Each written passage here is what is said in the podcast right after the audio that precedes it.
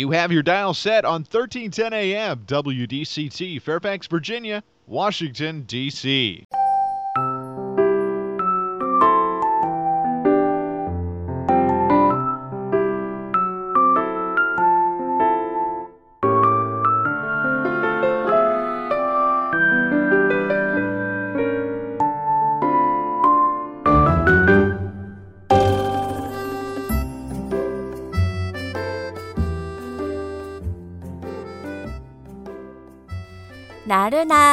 오후를 날려줄 워싱턴 미씨들의 수다. 안녕하세요, 미씨님들. 윤주와 함께하는 워싱턴 미씨네. 저희 아들이 요새 기운이 없어요. 1년 동안 아들의 베스트 프렌드로 지냈던 친구가 내일 모레 한국을 아주 가게 되었거든요. 제가 봐도 저희 아들이 그렇게 죽이 잘 맞아 좋아했던 친구는 처음인 것 같아요. 그래서 저도 친구 엄마와 가깝게 지내려고 노력했고 좀 친해졌다 싶으니까 떠난다는 게 저도 너무 아쉽더라고요. 짐은 다 쌌어요? 귀국 이삿짐으로 보낼 거예요? 아니요. 그냥 moving sale로 거의 처분했어요. 그리고 오늘도 moving sale에서 사신 분이 이따 저녁에 픽업 오신다고 했어요. 어머나, 이 바쁜 와중에 사진 찍어서 사이트에 다 올린 거예요? 그거 일일이 사진 찍어 올리고 설명 쓰고 사람들 연락 오면 답변해줘야 하고 그렇게 해서 사가면 다행인데 이상한 사람 잘못 걸리면 시간 낭비에 에너지 소모해? 어머, 맞아요, 언니. 언니도 잘 아시네요. 어젠 글쎄 커피포트를 10불에 사겠다고 연락이 와서는 자세한 사진을 더 보내달라는 거예요. 아니, 무슨 쓰던 10불짜리 커피포트를 디테일 사진을 보여달래요? 고가 명품도 아니고, 그래서 하나라도 더 팔자라는 생각에 사진 찍어 보냈더니 다시 답이 와서는 이번엔 남편에게 물어봐야 하니까 몇 시간만 기다려달라는 거 있죠? 어머, 어머, 어머, 진짜요? 남편이 커피포트를 쓰나? 남편한테 왜 물어봐? 그래서 결국 사갔어요? 아니요. 두어 시간 있다 답이 없길래 어떡하실래요? 했더니 내일 아침까지 답을 주겠다길래 됐다 그랬어요. 아유, 안 팔고 말지. 인터넷으로 중고거래 해보신 미신님들 아실 거예요. 이 중고거래가 얼마나 스트레스 받는 일인지요. 물론 좋은 분들과의 거래도 많지만, 아, 뭐 이런 사람이 다 있어. 할 정도의 이상한 사람도 많거든요.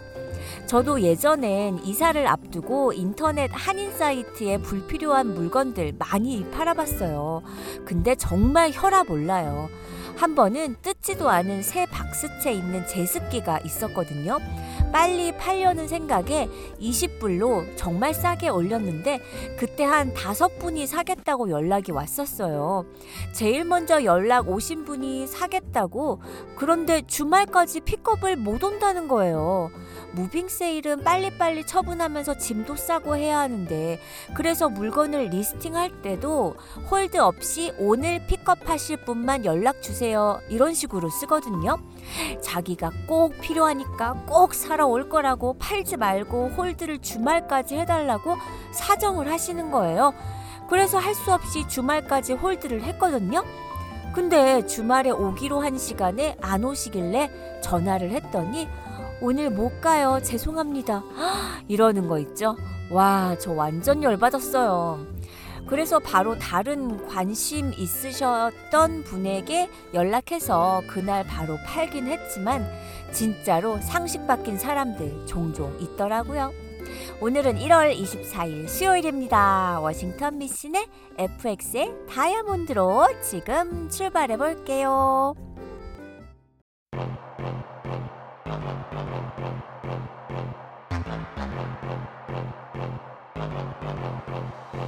섬세하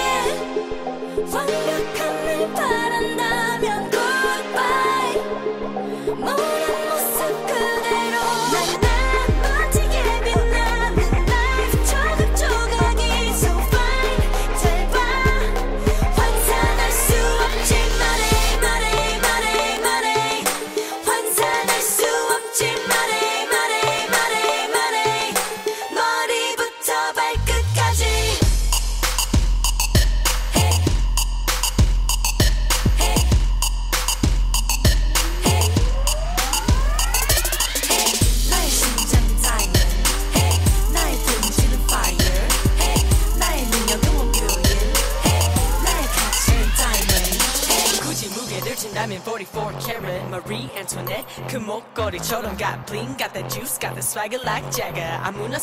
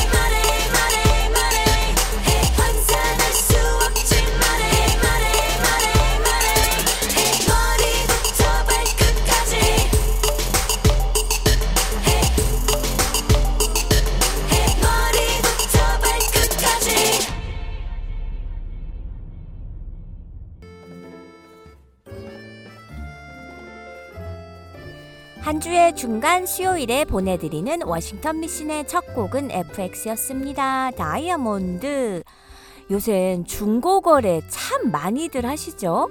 중고 시장은 크게 보면 두 가지 거래 유형이 있어요. 1대1 직거래와 매장을 통한 거래예요.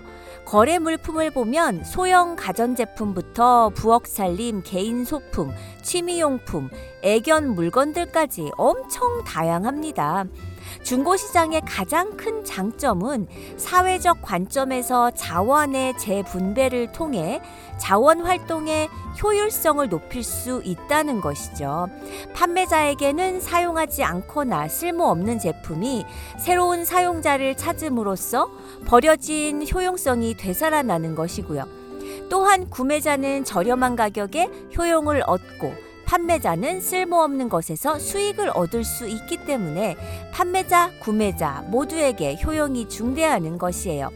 또 다른 장점은 초보 운전자가 처음 자동차를 구입하는 경우에는 어, 보는 것처럼 비싼 신차를 구입하는 것보다 값싼 중고차로 운전을 시작함으로써 경제적 부담과 파손 부담을 최소화하는 것처럼 구매의 효율성을 높일 수 있고 다음 선택의 실패 확률을 줄일, 수 있어요. 그러나 세상사 모든 일에서도 그렇듯 장점만 있는 건 아닙니다. 중고의 가장 큰 단점은 중고 물품은 제품의 품질이 스펙만으로는 측정되지 않는다는 것이죠. 사용자의 제품 취급 상태에 따라 제품 상태가 달라지기 때문에요. 이런 점이 중고 제품의 구입을 망설이는 가장 큰 이유라 할 것인데 판매자가 좀 더 좋은 값을 받기 위해 즉시적으로 드러나지 않는 하자를 숨길 경우 구매자는 구매 시에 이 하자를 거래 여부와 가격에 반영할 기회가 전혀 없어요. 그로 인한 문제는 고스란히 구매자의 부담으로 전가되는 것인데 그렇기 때문에 우후죽순으로 직거래 시장이 증가하는 속에서도 전통적 매장 거래가 병존할 수 있는 것이죠. 매장 거래는 이러한 정보의 비대칭성 문제와 거래 후 하자 발생 시 적절한 보상과 애프터 서비스를 받을 수 있기 때문이에요. 또 다른 문제는 직거래 시장에서 주로 발생하는 문제로 인터넷 공간의 익명성에 기인하여 사기 거래가 빈번히 일어난다는 것입니다. 제품 하자를 속이는 건 말할 것도 없고 처음부터 사기를 목적으로 거래를 유도한 후 돈만 받고 물건을 보내지 않는 경우나 물건만 받고 돈을 보내지 않는 사건들이 빈번하고 있는 거죠. 그래서 우리는 인터넷 거래 시 제품을 꼼꼼히 따져보는 것도 중요하지만 거래 상대방을 또 따져봐야 한다는 이중 부담에 노출되어 있는 것이에요. 잘하면 대박이 될 수 있고 잘못하면 쪽박이 될 수 있는 중고 물품 거래에서 우리는 각각의 제품과 각각의 시장의 장단점을 꼼꼼히 따져서 현명한 거래를 하는 것이 필요합니다. 사는 사람도 파는 사람도 기분 좋은 거래만 할 수 있다며 정말 중고 거래는 지구를 위하는 최고의 길이 될 수도 있는데 말이죠. 스페이스 A가 불러요. 주홍 글씨.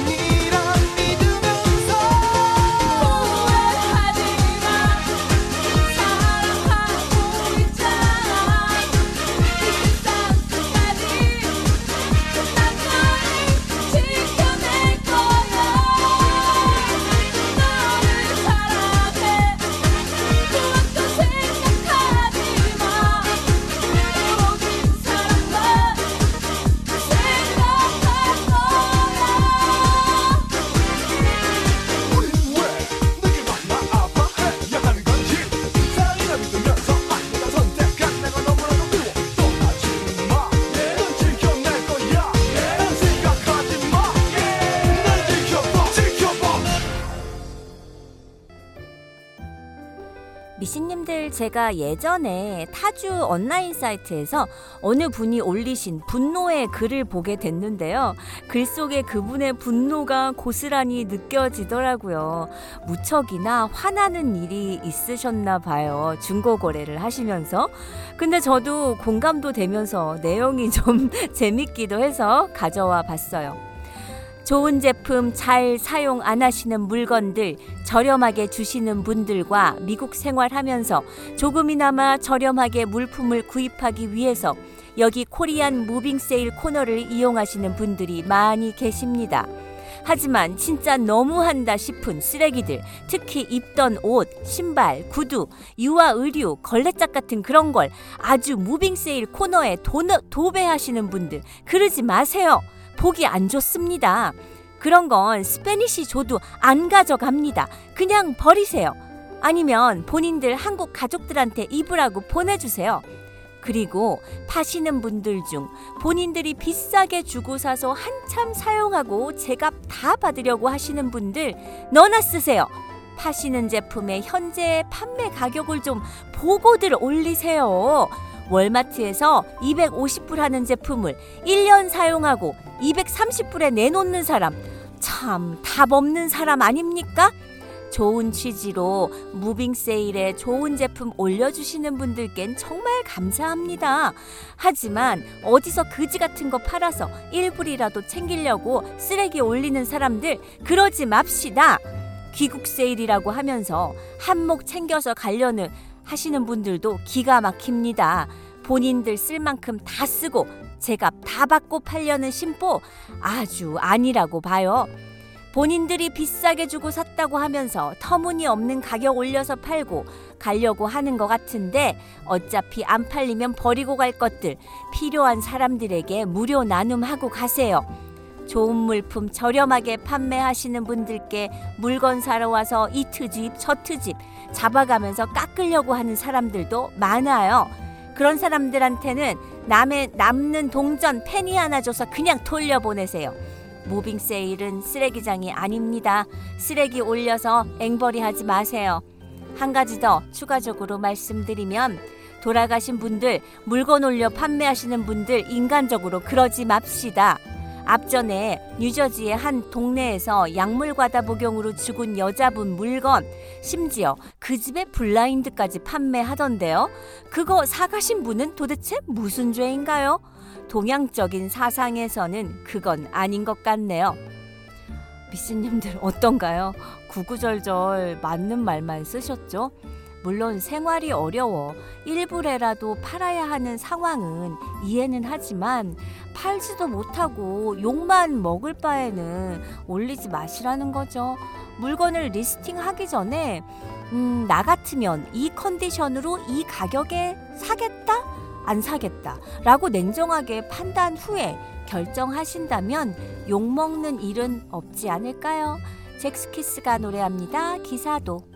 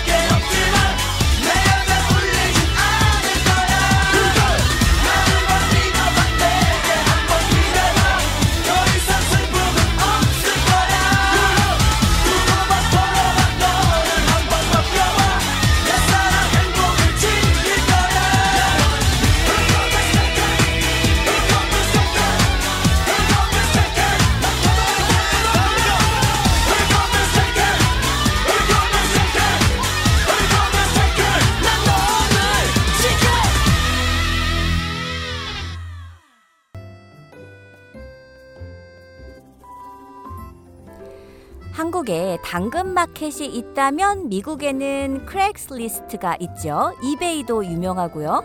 그 외에도 한인들이 많이 이용하는 Missy USA나 어, 그 사이트의 moving sale 방이나 또 라디오 코리아의 사고 팔고 그리고 미주 각 지역의 학교나 커뮤니티 사이트의 중고거래 게시판이 많이 활성화되어 있어요.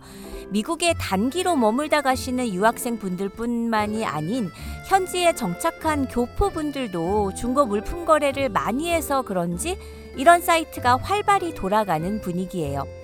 그런데 moving sale이나 벼룩 시장, 1대1 거래를 몇 번 하다 보면 아우 진짜 세상의 진상들은 여기다 모였나? 할 정도로 별의별 사람들을 다 보게 되죠.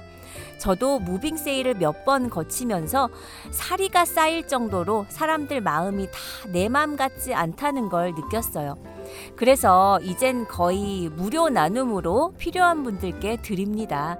중고 물품을 거래하며 생기는 여러 가지 에피소드는 많이들 들어보고 겪어보셨을 거라 생각하는데요. moving sale 거래 시 진상을 피하는 방법 아세요? moving sale 거래 시 진상을 피하는 방법을 어느 미씨님이 너무 잘 정리를 하, 하셔서 사이트에 올려놓으셨더라고요. 그래서 제가 소개해드리려고 가져와 봤어요. 먼저 물건에 관심이 있다고 바이어가 연락을 해오잖아요. 이때 말투를 잘 살펴보세요. 밑도 끝도 없이 이거 저 주세요. 찜이요. 홀드해 주세요. 등등 아무 정보 없이 단답형으로 남기는 사람은 주의하셔야 해요. 얼굴이 보이지 않는 사이버상이라도 안녕하세요. 올려주신 땡땡 listing 보고 연락드립니다. 이렇게 예의 있게 연락하는 사람은 만났을 때도 기분 좋게 거래가 성사될 확률이 높더라고요. 자기가 하고 싶은 말만 하는 사람은 거래할 때도 본인 뜻대로만 행동하려 할 가능성이 높아요. 상대방이 판매자일 때에도 말투가 영 퉁명스러운 사람은 판매하는 물건 또한 상태가 그닥이거나 약속 잡아 만나기가 까다로운 경우다, 경우도 많아요. 중고거래는 절대 마트에 가서 물건 집어오는 간단한 것이 아닌 것이라는 걸 기억하세요. 두 번째, 중고거래 시 진상 피하는 법. 목마른 사람이 우물 판다고 하죠. 아쉬운 사람이 연락하는 것이 진리예요. 정말 물건을 살 또는 팔 마음이 있는 사람이라면 제깍제깍 연락이 되어야 합니다. 이메일이든 전화, 문자, 쪽지, 어떤 경로든 바로 연락을 할 수 있는 정보를 주고받고 바로 바로 진행이 되면 순조롭게 거래가 성사되죠. 그러나 팔겠다는 의사만 보여놓고 잠수해버린다면 그 사람은 만나자는 약속에도 제 시간에 나타나지 않을 확률이 높아요. 충동적 구매이거나 약속을 쉽게 보는 사람일 가능성이 높으니 이런 사람도 진상 거래자일 확률이 아주 높습니다. 또 물건을 살 때도 판매한다고 올려놓은 listing의 사진을 보면 물건에 대해 더 많은 걸 알게 되는 경우가 있는데요. 단순히 사진 찍는 skill의 여부를 떠나서 물건 주변이 지저분하면 그 물건은 상태가 안 좋은 경우가 대부분이에요. 웬만해서는 팔자고 올려놓는 물건을 좀 깨끗하게 닦거나 해야 하는데 그런 기본적인 생각조차 탑재하지 않은 사람이 걸리더라고요. 저도 오래전 캘리포니아에서 아이 장난감을 어, 싼 가격에 혹해서 살아갔다가 정말 벌레 나올 것 같은 집에 엄청 놀라고 그렇다고 거래 취소할 수도 없고 사들고 와서 박박 닦다가 결국 다 부서뜨린 중고 제품이 있었네요. 키스비치가 불러요. 몰래.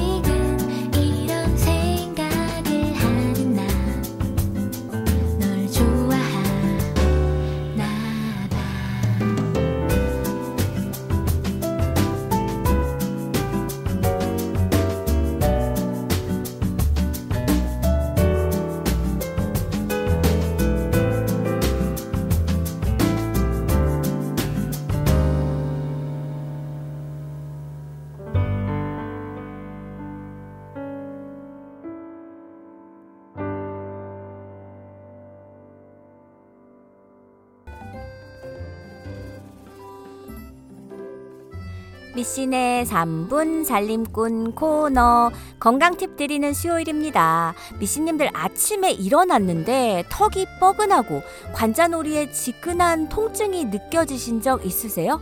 그렇다면 밤새 이를 갈았을 가능성이 커요. 이럴 때도 이갈이를 의심해 보셔야 하는데요.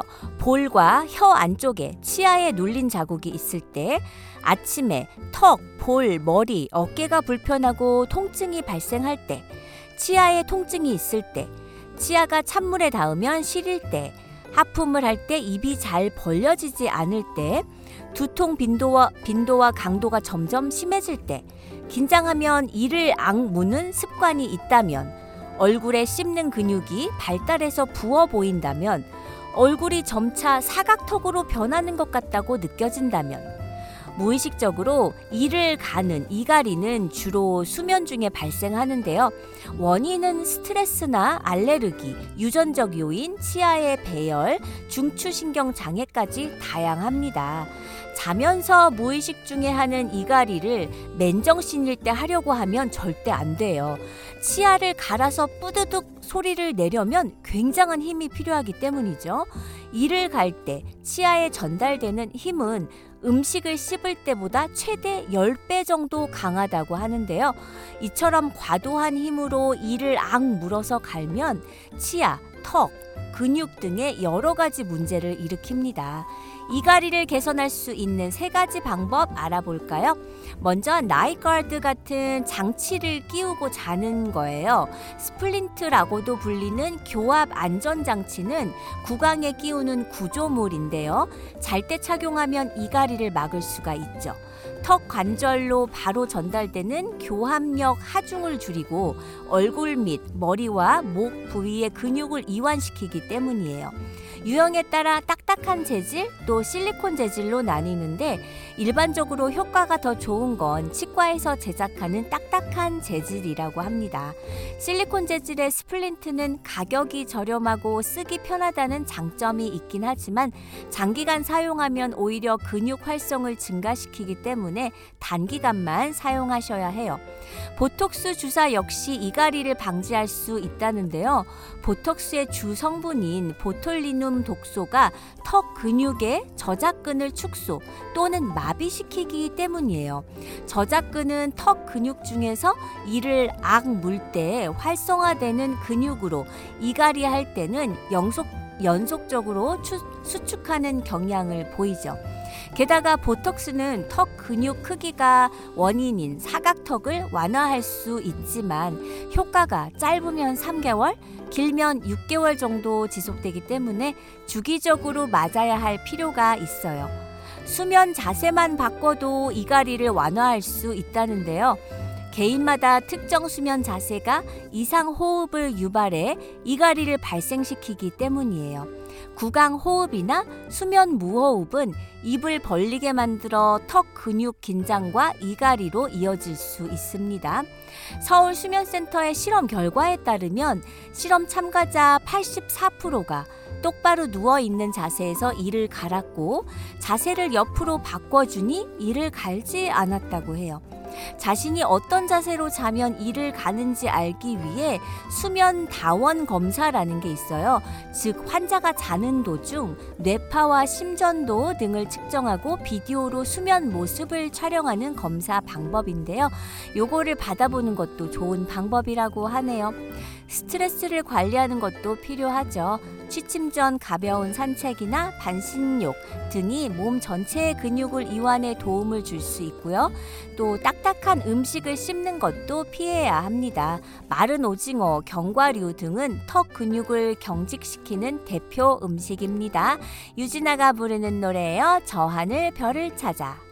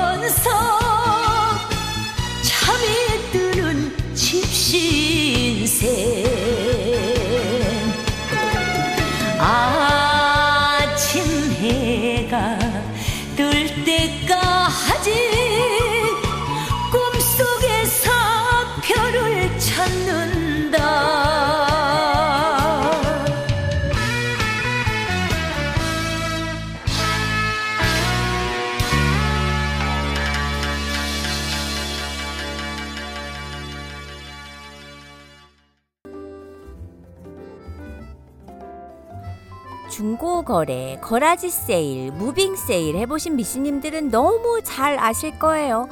매너 없는 사람들 중고 거래 할 때도 얼마나 얌체짓을 하는지 상식 밖의 사람들이 있는지요.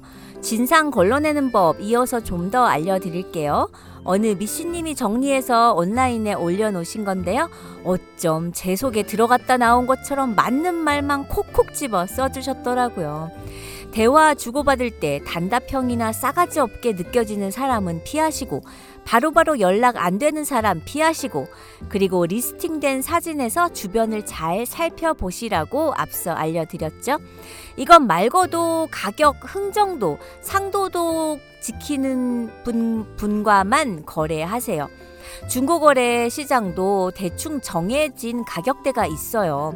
여기서는 아무리 새 것 같은 컨디션의 제품이라도 일단 가격 택을 떼었고 사용을 하셨으면 반값에 거래되는데 내가 샀던 가격을 생각하고 본전은 건져야지 싶은 게, 싶어서 높은 가격을 올리시는 분들 계십니다.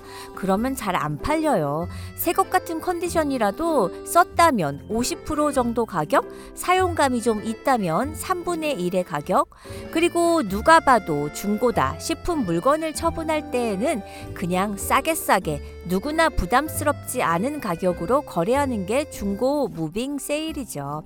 그런데 여기서 또 너무 깎는 분들이 있어요.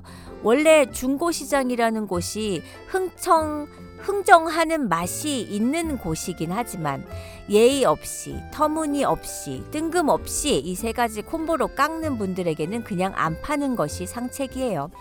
모든 흥정은 파는 분, 사는 분 모두가 기분 좋게 동의해야 이루어지는 건데 말 한마디로 천냥빚 갚는다지만 그것까지는 아니라도 오고 가는 말이 예쁘면 이왕 파는 거 그분께 드리고 싶은 게 사람 마음이죠. 단골 멘트 주로 이렇죠? 어, 어디서는 이것보다 싸게 팔던, 팔던데. 어, 그냥 이 가격에 주시면 안 돼요? 제가 멀리서 왔는데 가스값만 좀 빼주세요. 어, 남편이 그러는데 너무 비싸대요. 아, 진상 바이어에게는, 바이어에게는 그냥 안 파는 게 정답입니다. 기 약하신 분들은 눈 뜨고 당할 수 있어요. 마지막으로 쓰레기 처리장이 되지 마세요. 거절 잘 못하시는 분들 있죠. 그런 분이 기센 셀러 잘못 만나면 이것도 얹혀주고 저것도 얹혀주고 얼마만 더 달라고 하십니다. 얼떨결에 잔뜩 받아서 사오긴 하지만 집에 와서 보면 정작 쓸만한 물건이 아니었던 경우 돈은 주고 사온 물건이니 아까워서 써보려고 분해하고 닦아보지만 결국 힘만 들고 버리게 되었던 경우 있으시죠?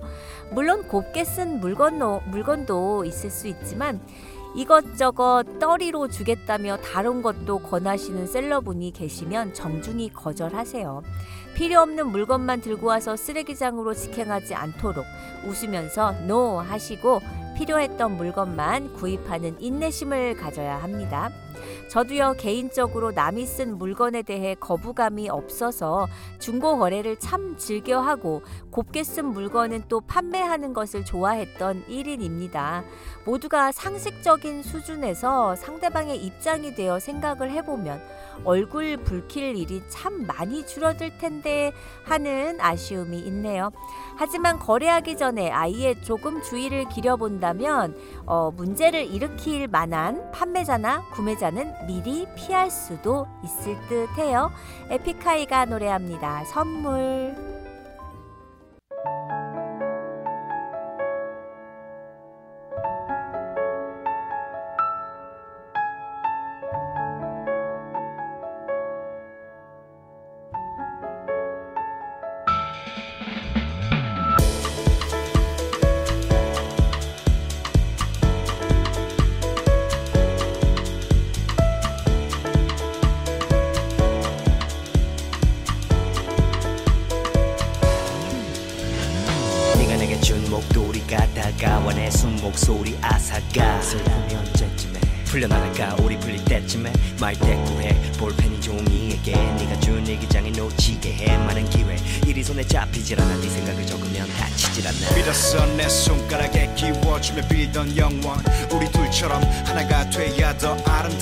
아름다웠던 그 반지가 너무 꽉 껴 슬픔이 살쪄. 눈물로 거품을 닦아도 안 빠져. 아프지 말라면서 준 약이 눈에 밟혀서 아파져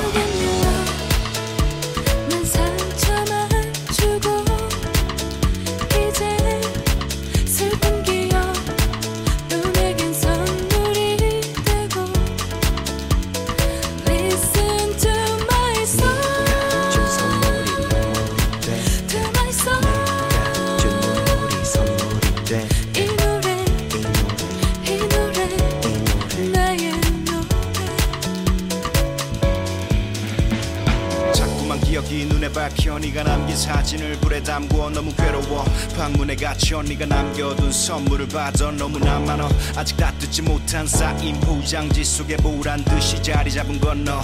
난 열어볼 자신이 없어. 손톱 같은 다리 보물이 돼. 네가 준 선물이 눈물이 돼. 두들기네. 난 심장을 비가 내리는 지붕처럼 툭툭툭 무뚝뚝했던 나. 선물 가게를 보면 길을 걷다 가도 나답지 않게 머뭇거린다. 갈수록 맘에 상처가 더 나